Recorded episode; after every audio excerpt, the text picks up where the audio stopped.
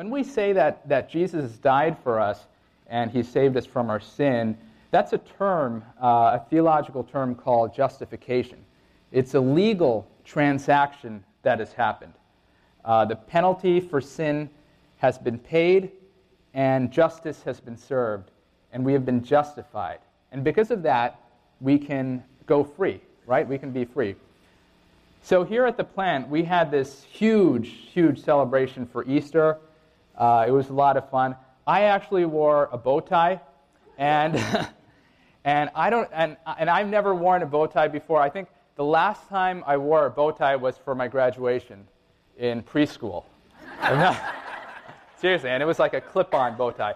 I had no idea how to put it. I thought I'd be this gentleman and try to be all classy, so I got like a real bow tie, and I thought, hey, if, if a tie is this long, and if I could figure out how to fig- uh, put on a tie, I could definitely figure out a bow tie because it's like one tenth of the size. But uh, boy, was I mistaken. So we were, Jolie and I, we were on YouTube that morning trying to figure it out. You have to do all these crazy things. So I came here and I'm like, Omar, what do I do? I have no idea. So then he took me in the bathroom, then he, he hooked me up, he put it on, and and uh, everything was okay. And I noticed a lot of you here also on Easter Sunday, you guys were, you were all dressed up, you were happy, you were excited, maybe had lunch or dinner plans. And Easter Sunday, we had this like big like mountaintop experience, right? Like in your minds, there was probably a zero, zero temptation or sin that was even in your minds that day. It's one of those days where like you're, you know, you're a million, a thousand miles away from even thinking about anything that is sinful or, or tempting, and, and, and it's awesome. But then, what happens on Monday morning? So, Monday morning rolls by. Maybe we wake up on the wrong side of the bed. We hit our toe on the bed frame and stub our toe and, and start off on the, the wrong foot, literally. We drive to ShopRite. We're trying to find a spot. We can't find a spot. Someone else pulls in the spot that we were going to take, which happens to me often, the one in Ramsey. and uh, the day gets started off wrong. The day gets started off wrong. Sin enters into our minds. Temptation enters into our minds. We, we go back home and fight with our spouse or our family. And then we get angry and we fall back into the old sin and the old addictions and the old things that, that we were holding on to before. He is risen, right? Oftentimes, the Monday after Easter or the, the, the day after we were saved or, or whatever the case is, we fall back into our old life, into our old sin, and our old behavior. And the problem is, we, we ask ourselves, well, why haven't I changed? Wasn't I just justified? Didn't Jesus just die for my sins? So why do I still have this sin lingering with me? What, like, what, what's the deal with this? Then disappointment and frustration, sin and shame comes in. And you know what? That's a story for many of us here that are followers of Jesus. So we want to pray this morning and ask God to reveal what He has to say to us. So let's bow our heads. Holy Spirit, we want to welcome you, God, into this place. You are present here and you are alive and you are real. And God, we know that you have given your life for us. And, and, and for so many of us here, God, we, we struggle with sin that's so deep in our lives that brings shame and frustration. And we don't know why, God. We're stuck. Father, we, we want you to open up our eyes. We want you to show us what it is like to be holy. So we invite your presence here and we ask you to speak to us this morning. All this we ask in Jesus' name we pray. Amen. So um, there's a pastor by the name of John Soper. Okay, and John Soper is one of the famous pastors in the Christian Missionary Alliance, our denomination. And uh, John Soper, he, he has this quote. He says, Most American Christians who confess Christ show little evidence in their life that they have been separated from sin. I'll say that again. Most American Christians who confess Christ show little evidence that they have been separated from sin. And also, most American Christians behave in a way that make it difficult for others to believe that they have been set apart for the service of God. So basically, what he's saying is that if you're a Christian, if you're a follower of Jesus out there, uh, for people on the outside, there's abs- for a lot of people, there's absolutely no difference in our lives between those who follow Jesus and others who are not Christians in, in America. There's absolutely no difference. It, it, it's, it's, it's even hard to trace some of these outward uh, things, and, and the sin issues and, and all these things are the same. There's a book called Unchristian, and uh, in that book, the author kinds of talks about how outsiders, people that are not in the church, look into the church and, uh, and, and see and, and make observations. And there's a quote in there that says 85%, 85% of young outsiders have had sufficient exposures to Christians and churches, and they conclude that present day Christianity is hypocritical. That's a high percentage. So 85% of young people that are outside of the church think that Christians are hypocritical. And he, then he goes on to say there's a deeper reason why the perception of hypocrisy exists. It's not just our lifestyle that has gotten us in trouble, it's the very way we convey the priorities of being a Christian. The most common message people hear from us is that Christianity is a religion with rules and regulation. People measure us by our own standards and rightly render us hypocritical. In, uh, in the book of Romans, chapter 7, verses 18 through 19, you don't have to turn to it, I'll read it. It might come up on the screen. And I know that nothing good lives in me, that is, in my sinful nature. I want to do what is right, but I can't. I want to do what is good, but I don't. I don't want to do what is wrong, but I do it anyway. Many of us here are in that same boat. We want to do what is right, but we can't. We don't want to do what is wrong, but we still do it anyway. There are many of us here that, that have had that mountaintop experience.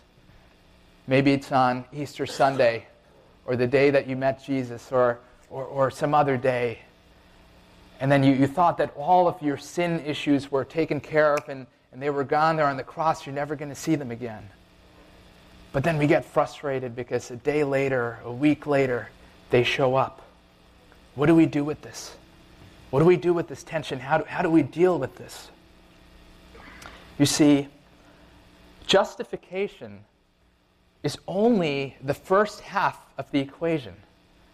Justification is only the first half of the equation. And all Christians understand justification, the idea that we have been served justice, that Jesus died for us and the penalty was paid. But not all Christians understand another term, and that is sanctification. Not all Christians understand what sanctification is. And in the Christian Missionary Alliance, uh, the denomination that we're in, we believe that Jesus is not just the Savior that saves us from our sin, but He is also the sanctifier that heals us of our sin, that changes our very nature from the inside out. Sanctification, what that basically means, is to be set apart from sin and to be set apart unto God. To be set apart from sin and to be set apart unto God. Um, how many of you guys here have been? Has anyone ever been to an Indian wedding before? A bunch of people are seeing one on TV. Yeah, I've been to one. Yeah, yeah. So um, obviously, I've been to an Indian wedding. When you go to an Indian wedding, I know Bill has. He's laughing. uh, when you go to an Indian wedding, it's like this huge celebration. There's like literally, we had like hundreds and hundreds of people at our wedding. We didn't even know the majority of them, but they were there so we had hundreds of people. There's so much music. There's so much, uh, so much celebration and, and, and outfits. And, and, and, and that's a, at a whole nother level. Forget about the bow tie. I had to, I had to wear a turban. Just kidding. I, I didn't have, that would have been really bad if I, if I had to wear a turban. But uh, no, I didn't, I didn't have to wear a turban, thank God. But um, if, you're, if you ever go to an Indian wedding or if you see it on, uh, on TV or on a movie, you'll notice that all these, all the women there are wearing all these like colors, these like fluorescent colored outfits, like magenta and hot pink and turquoise and green and, and, and yellow and with, with sequencing and beads and bling. And it's like this huge, and, and like you have to wear like sunglasses. It's like this color, it's like this color explosion there, eh, right? So it, it's like so intense. And at our wedding, like everyone is like dressed up like this, right? But no matter who you were there, you knew that you would never dare wear what color? White, right? You would never dare to wear white because white was only reserved for who? For the bride, right? So um, I think we have a picture of uh, someone wearing white over here. she didn't know about this. So so, um, no matter who you were at the wedding, if you had just walked in and, and didn't know what was going on, you would look around and, and you would see this bride wearing white. So, Jody was wearing this bright white dress in the midst of all these colors, and she was beaming. She looked like an angel. It was, it was like an amazing thing. So, no matter where you were, you would look around and, and see this person and be like, whoa, that person is set apart from everyone else. I don't know, if you, even if you've never been to a wedding before, you'll be like, wow, this person is, there's something up with her because she's totally different from everyone else. She's set apart from everyone else. 1 Corinthians chapter 1 verse 30 reads, God has united us, you with Christ Jesus. For our benefit, God made him to be wisdom itself. Christ made us right with God. He made us pure and holy, and He freed us from sin. See, sanctification, the first part, means to be separated from sin, to be separated from sin. And uh, 1 Peter chapter 1, verse 15 through 16 reads, But now you must be holy in everything you do, just as God chose you, who chose you as holy, for the scriptures say, you must be holy because I am holy. Holiness. Remember, we talked about that God who's so holy and he, who's so powerful and he's so omniscient. God is holy because he's separated from sin and he's separated from everything else around him. So, sanctification is what? Separation from sin. And next, it's separation unto God. Separation unto God. Revelations chapter 1, verse 6. He has made us a kingdom of priests for God his Father. All glory and power to him forever and ever. Amen. So, as you guys might all know, in the Old Testament, the Spirit of God resided in the temple of Jerusalem, right? So his, his spirit was there. And it was only the priests that were allowed to go into the, the temple, into the area where God's presence was. So the priests had to put on all these outfits with all these colors, with all these decorations, and, and have all these symbolic things wrapped around them, and, and go through all these rituals. And it was not until that that they were allowed to go into the Holy of Holies, because then they had to be set apart. You see, as followers of Jesus, we can only have a fulfilling life, a whole life, when we're set apart from sin and when we're set apart to God. We can only have a fulfilling life when we're set apart from sin and when we're set apart unto God. You guys all remember the story, the narrative of uh, Adam and Eve, right? So, Adam and Eve in the garden, they walked, before they had sinned, they walked with God. They had a journey with God, they had a relationship with God because sin had not entered in yet. But the moment they had sinned, what happened? They were separated, right? They were, had to be separated from that close proximity, from that, from that presence with God. You see, sin, sin is like a virus. Sin is the material of death. It's the virus of death. It goes inside of you and eats at you and, and, and digs at you and decays you and brings death and destruction over and over again, and it destroys you slowly. So I have a question for you. When, when you have a disease, where do you usually go? You go to the doctor, right? When, you, when, you, when, you're, when you're dealing with a virus or a disease, you, you go to the doctor. So uh, I'm going to play the doctor today. I'm going to ask uh, Kyle to come up here for a second. Let's give Kyle a round of applause. Can you come over here, actually? So, all right. I just found one of these on the street. I don't know where the. So, um, let's see, Kyle. When you go to the doctor, you usually go to the doctor because you have some like major problem, right? How many of you guys like going to the doctors? How many of you guys like doctors? Anyone? Okay, better. Raise your hands. Okay. Um, so when you go to the doctor, right, he pulls out a clipboard, and then you know you just want to go in there to deal with your uh, disease or issue that you're going through, right? And then once you deal with that, you're like, yes, I'm done. I, I, I want to leave. I want to head out. But then the doctor says, no, no, no, no, wait, wait, wait, wait. Hold on a second. Hold on. There's a few other things I want to I want to go through with you. So you needed a heart transplant. I got you a new heart. You're all set. Uh, but there are a few other things I want to deal with. So then he takes out his checklist. Okay, so you have some arthritis, right? Yeah, I want to take care of that. You have some asthma, trouble sleeping, all right? Abdominal pain, goiter and hives. Yep. Um, convulsions. I see a little some convulsions. You need to take care of that. Uh, joint pains, leg pains. Yeah, we're going to take care of that. Um, swelling in the ankles, right? I think you have a little of that. I need to heal you of that. Uh, high cholesterol. Uh, you need to watch what you eat there. Um, fatigue, uh, whiplash injury, mood swings, migraines, head injuries, nosebleeds, glaucoma, cataracts, frequent sore throats, and bad breath, right? All right.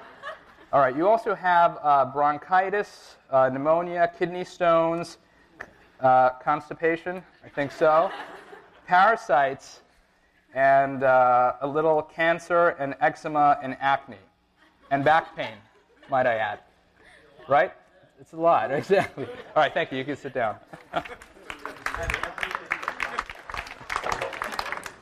so, you know, oftentimes that, that's what it's like when, you know, we go to the doctor. We have one major issue that we want him to deal with, but then there are a lot of other things that, that come up that we have to take care of.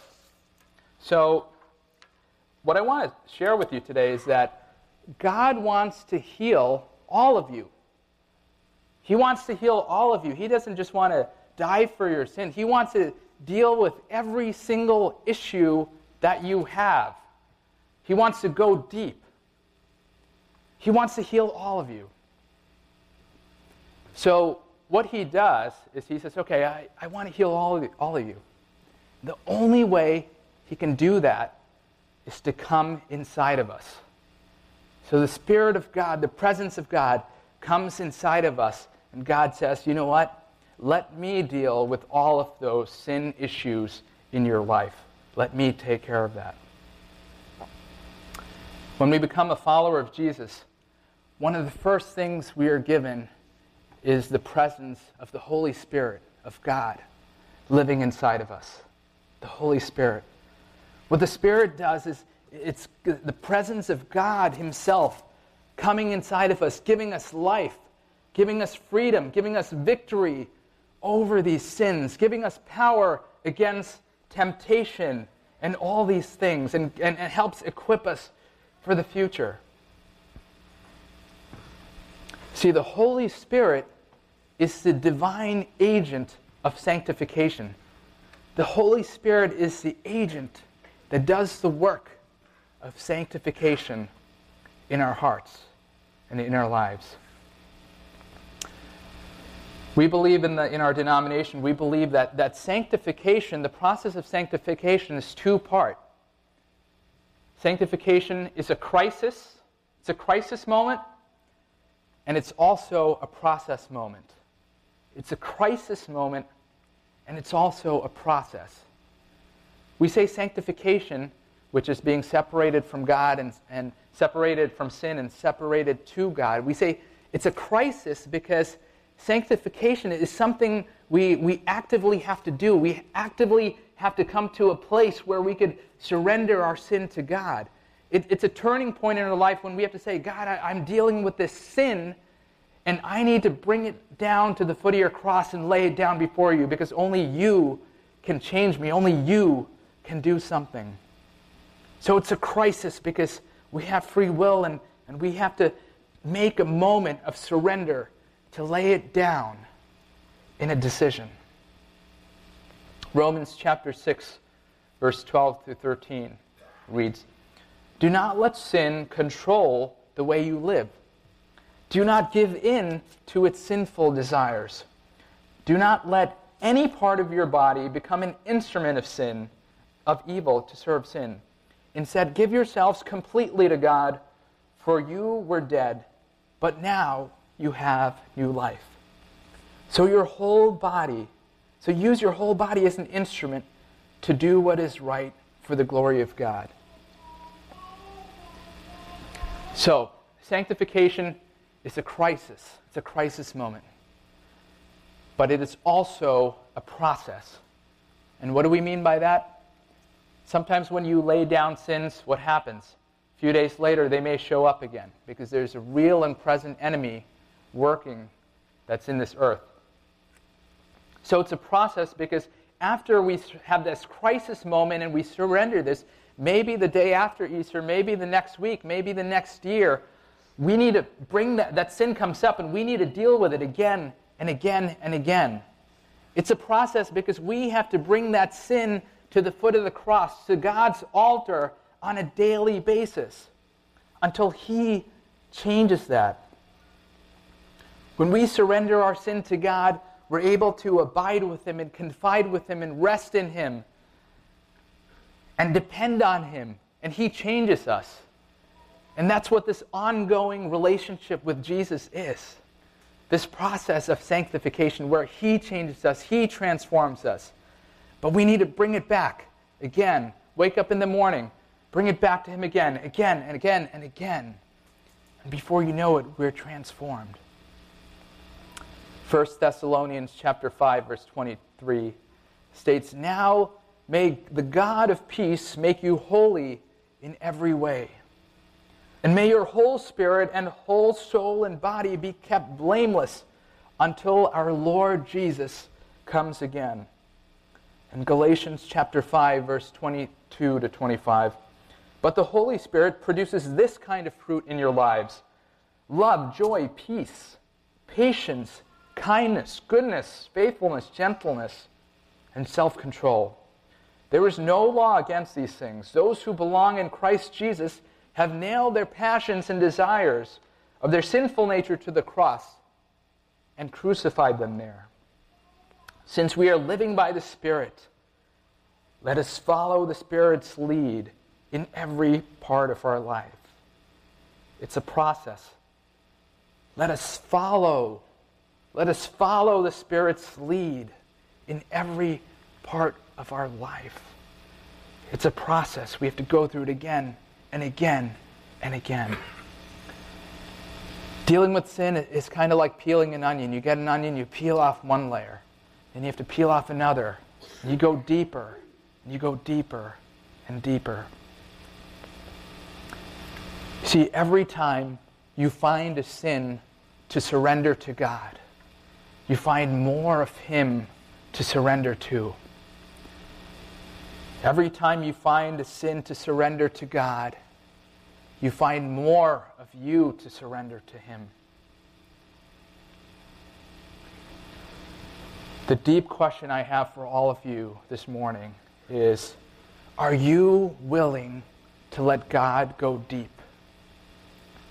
Are you willing to let God go deep? How deep are you willing to let God go to deal with the sin issues in your life? Can you let go of your pride, let down your guards? And can we open up our hearts?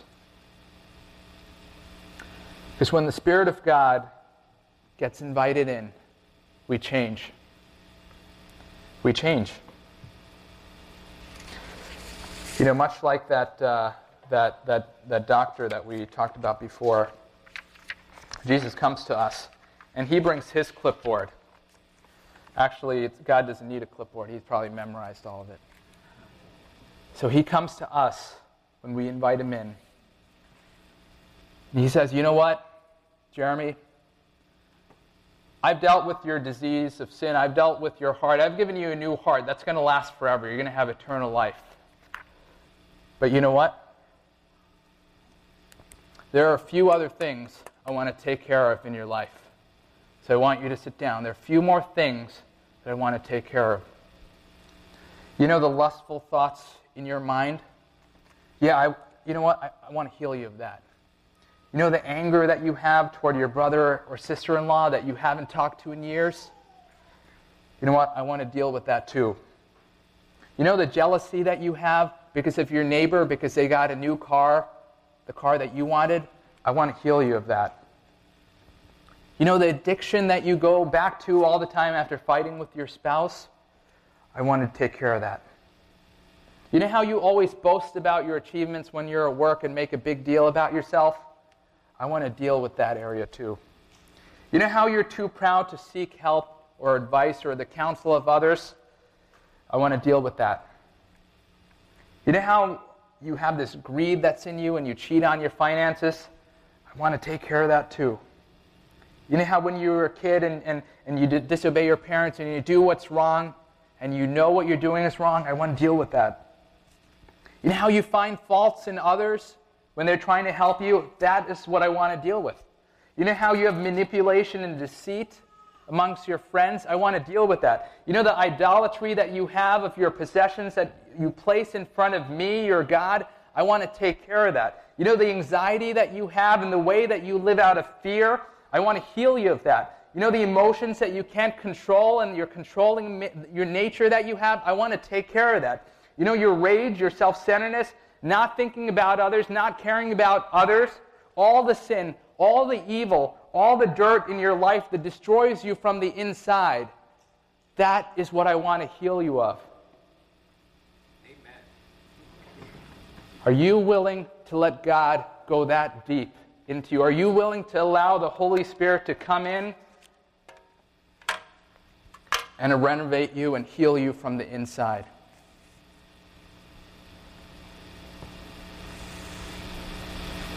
God says, I'm not done with you yet. I'm not done with you yet.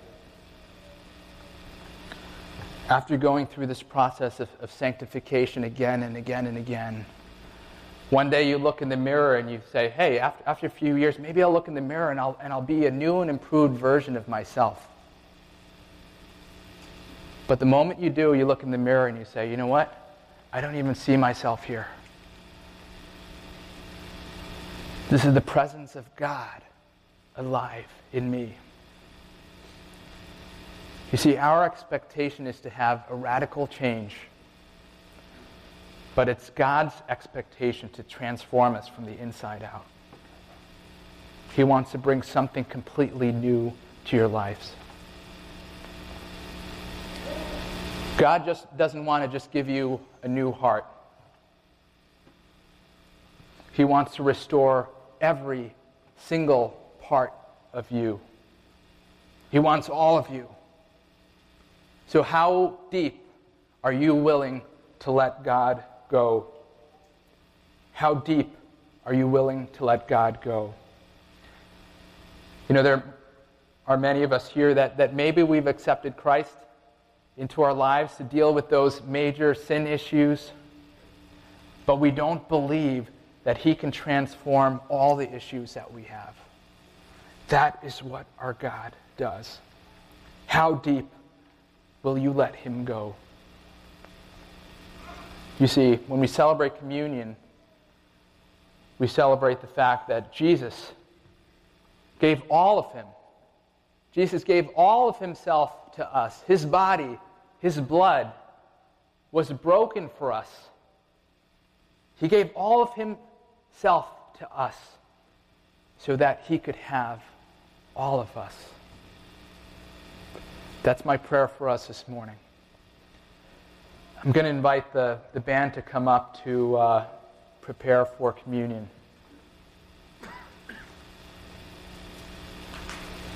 He wants to restore every part of your lives.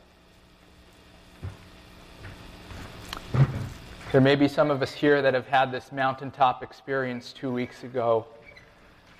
Or maybe we met Jesus and made him our Savior.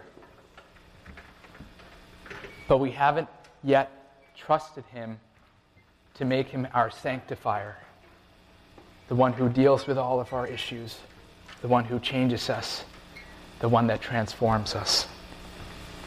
We believe that he's a, this is a work that he can do.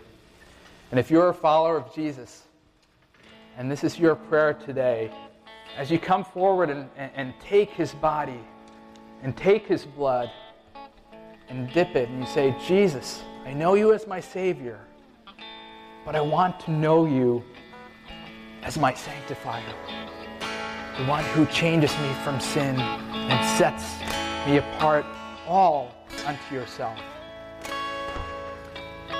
Maybe you're here today and, and maybe you've never met, made a, a decision of faith, and if that's you and if you're just here, we just welcome you to sit down and, and think about some of the things that, that we talked about. Maybe you're here and you've never made a decision yet to, to even know Jesus as your Savior. And if that's you and you want to come up and, and take the, the bread and, and dip it in the wine, that's you saying, you know what, Jesus, I want to make you my Savior and also my sanctifier. So all who follow Christ come forward to receive his body and his blood.